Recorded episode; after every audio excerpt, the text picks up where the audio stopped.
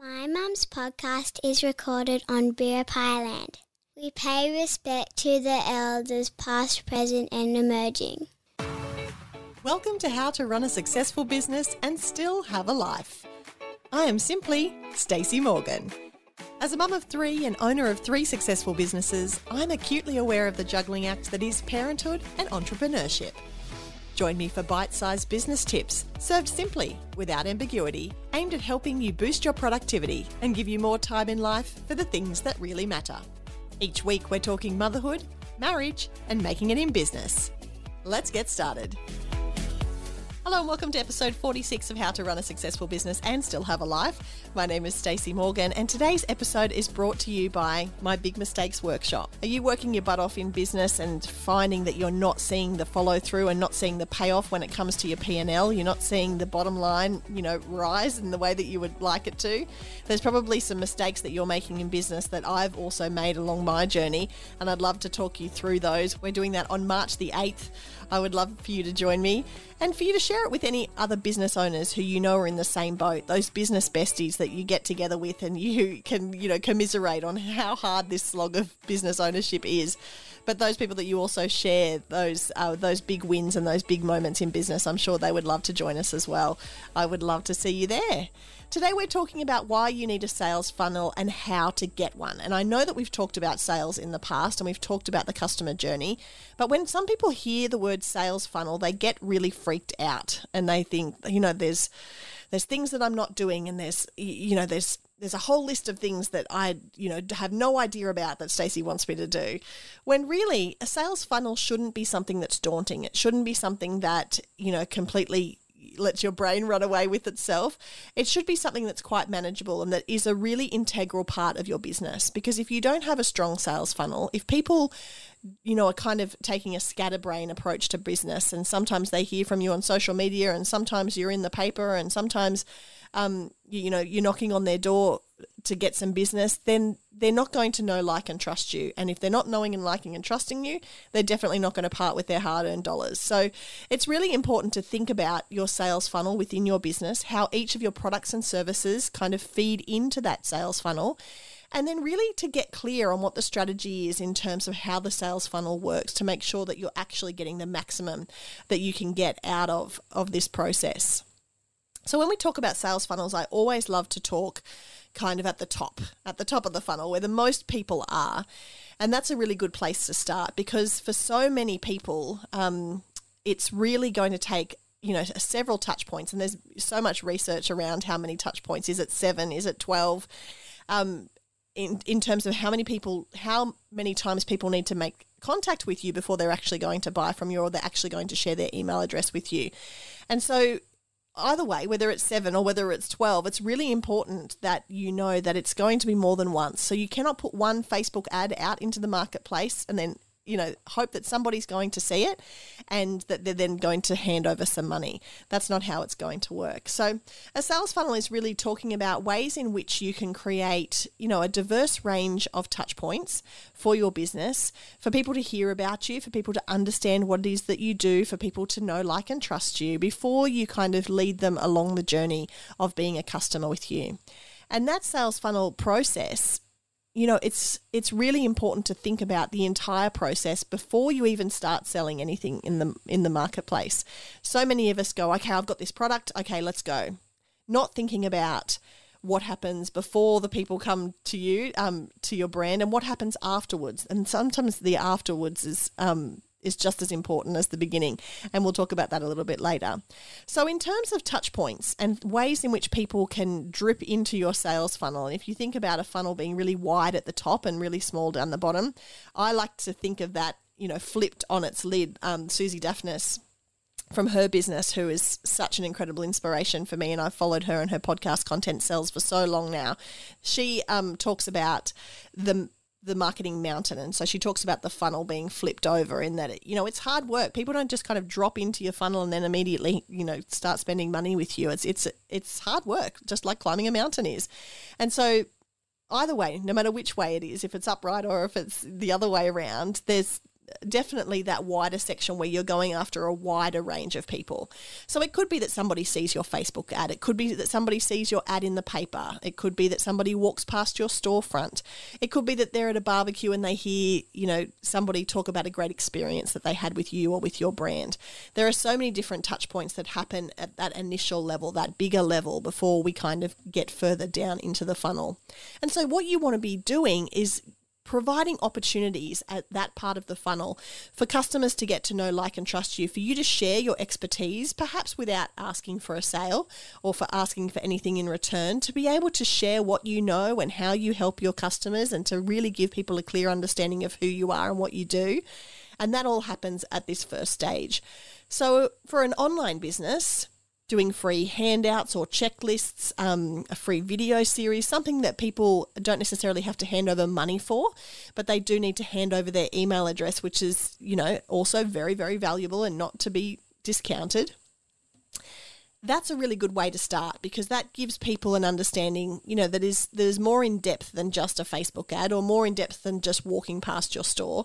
So that people know that, you know, you have expertise and you have an understanding in your in your target area and that they can you know go to you that you can be the go-to person when it comes to the expertise of that you are trying to sell in your product or service. And then once you've got their email address then you have the ability to be able to nurture them right? So you know, first and foremost, people say that email marketing is dead. It absolutely isn't. Email is a great way, if you do it well and if you do it consistently, a great way to connect and nurture your customers. So once you have their email addresses, and I've seen this, you know, so many times, people build their email list. They build their email list, they've got their free downloads, they're out there in the market, they're spending money on advertising, they get the email addresses and then nothing. They don't don't do anything with it. And that's really dangerous because you're sitting, you know, you're leaving money on the table. You're sitting on a gold mine and you're not utilizing it. So, have have a think. How are you going to nurture the customers that come in? Do you have a nurture sequence? And this is something I talk about with my coaching clients all the time because quite often they will have someone buy from them or they will have someone um, opt into their newsletter or be interested in them from something they see online, and then they get their email address and then they don't connect with them at all. And that's such a missed opportunity. So a nurture sequence is, you know, an automated sequence that when someone first signs up to your email list, you then send them a series of um, informative emails for them to get to know you a little better. Yeah. And you often want to, as part of that nurture sequence, encourage your customers for you to be able to get to know them as well. So asking questions, encouraging them to hit reply and give you, uh, you know, an example of something that you've been talking about. So our nurture sequence is is a series of five emails. The first one just says thank you. It's so good to have you here and points you towards other resources you might enjoy. The second one is a kind of like an introduction to what we do. It has some beautiful photos. Um, that you know showcase all the wonderful things that we do. And then the third email is is a case study. So it's a you know this student started dancing with us when they were younger and now you know look at them as they're all grown up and they're an incredible dancer and they've gone on to this and that and they're famous now. And then the fourth email is just a touch base from me as the principal that says you know it's it's only a couple of words. It's not a big you know flowery logoy logoy email that goes out. It's just like, hey, it's Miss Stacey here. I just wanted to welcome you. I'm so glad you're here. Do you have any questions? Just hit reply and let me know. And then the fifth email kind of points them in the direction of where um, they would like to go from this point. Now, by the time they get the fifth email, they've normally reached out to us. They've normally already booked a free trial class. They've normally come in and see the studios. They've met with one of us one on one. That process, that customer journey process, is already starting. But if they get to email number five and they still haven't done anything, then that email number five is you know another chance for you to be able to showcase the great things that you do in hope that you will turn them into a customer. And then, you know, perhaps they do turn into a customer at that point, or perhaps they just stay on your email list. And that doesn't mean that they're not going to buy from you ever. It just means that they're not buying from you today. So you need to have a strategy in place for what happens after this.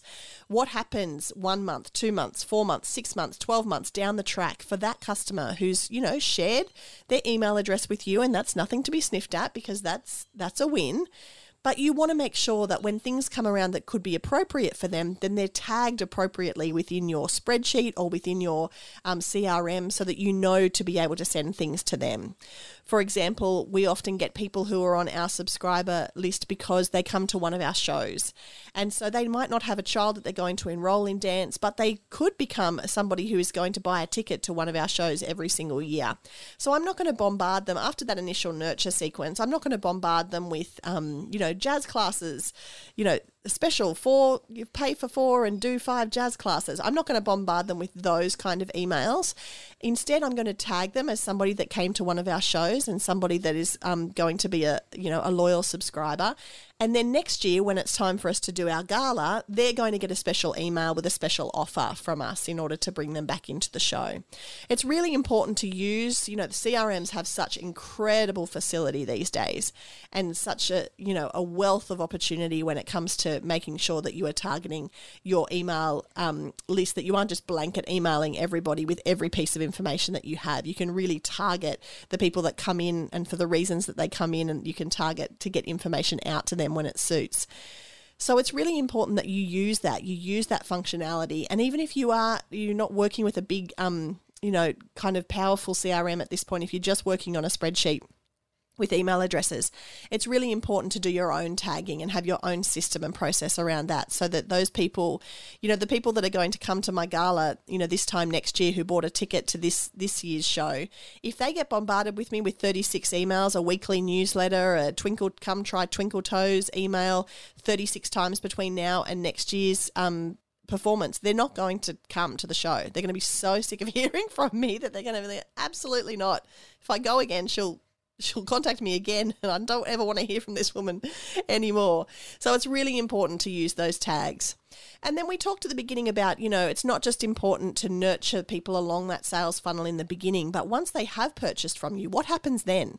So I'll use the example of my gorgeous um, client, Jade. Jade runs Little Glimpses. She's a photographer and does incredible work. Most of my house is scattered with Jade's photos of my beautiful family, and I'm very lucky and appreciative of that. If you don't follow her already on Instagram, please do at Little Glimpses. Jade has wedding photography as one of her big package items. So a lot of people come to her first and foremost for their wedding photos. But as you know, my client Jade and I have talked. I've talked a lot with Jade about what happens next. So the people have you know heard about her from her ads or from the marketplace or word of mouth. They've come into her funnel. They've purchased the wedding package. They've got the wedding photos. What happens next?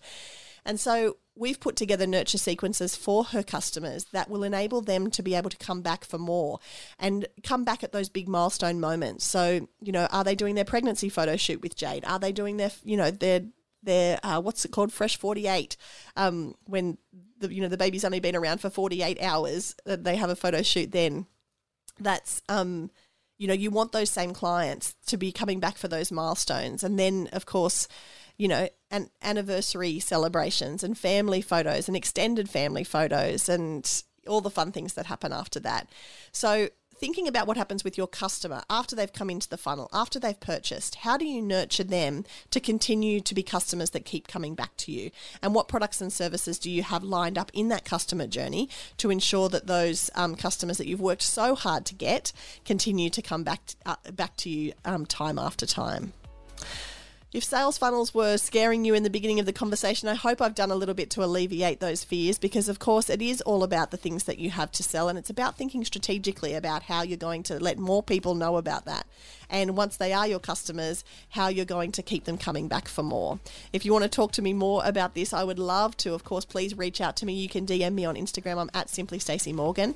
If you enjoyed this episode, or if you have a business bestie that you think also needs to get their sales funnel into action, then you can uh, take a screenshot of this episode and stick it on your Insta story and tag me and tag them as well, so that they hopefully will also listen to the episode.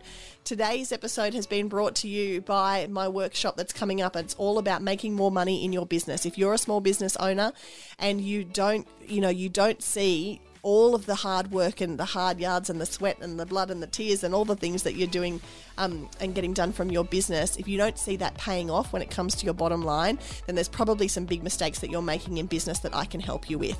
So if you would like to join us for that workshop, I would love to have you along with us. It's happening on March 8th and you can register now at simplystaceymorgan.com.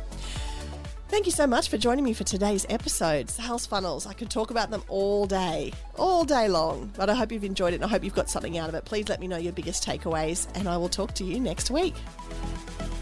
How to Run a Successful Business and Still Have a Life is a Morgan Media original produced for the Morgan Media Network. Work with me one on one or in one of my many group coaching programs. It is possible to run a successful business and still have a life. You can find out more at simplystaceymorgan.com. You've been listening to another Morgan Media production.